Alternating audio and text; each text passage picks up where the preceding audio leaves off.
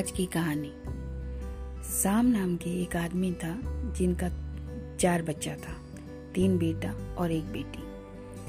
उनको वो बहुत अच्छे आदमी थे। तीनों बेटा को अच्छा से पढ़ा लिखाया सबका शादी किया, सबको और अच्छा अच्छा नौकरी में लगा दिया। और बेटी को भी एक अच्छा सा सज्जन परिवार देख के शादी करवा दिया। सबको अच्छा से पढ़ाया लिखाया था। सम ऐसे में बहुत ही अच्छे आदमी थे। वो अपनी पत्नी और बच्चों के साथ बहुत खुश रहते थे। बहुत दिन बाद, एक दिन अचानक उनका हार्ट अटैक हो गया, जिससे उनकी मौत हो गई। उनके बच्चे सब दौड़ के आए। सब जहाँ जहाँ थे, सब वहाँ से आ गए। आके पापा का श्राद्ध करने के लिए सब कुछ इंतज़ाम करने लगा।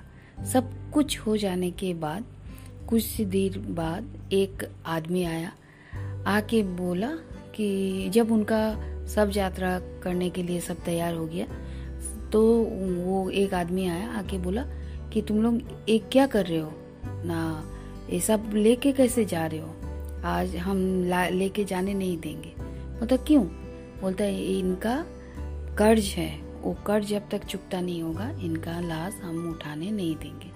इनका पार्थिव शरीर को हम उठाने नहीं देंगे।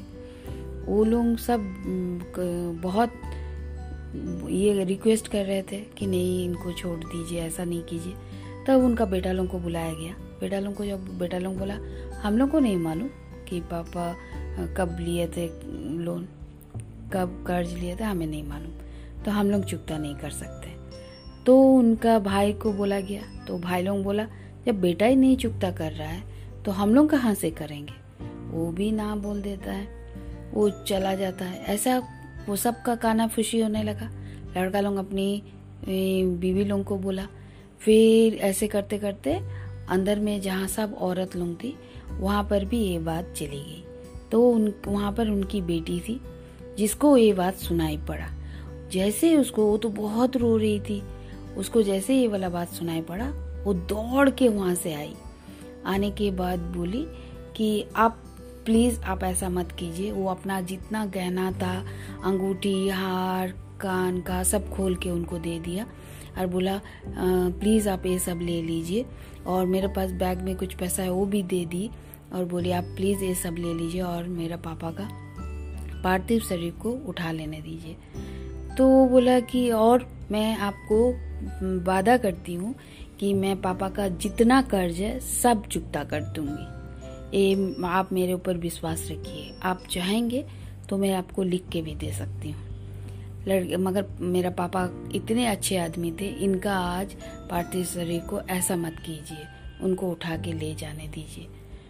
तो ऐसा बोल के जब उनकी बेटी एकदम गिड़गिड़ाने लगी तो लड़, आदमी तो बोला कि, नहीं नहीं, इन्होंने कोई कर्ज नहीं लिया।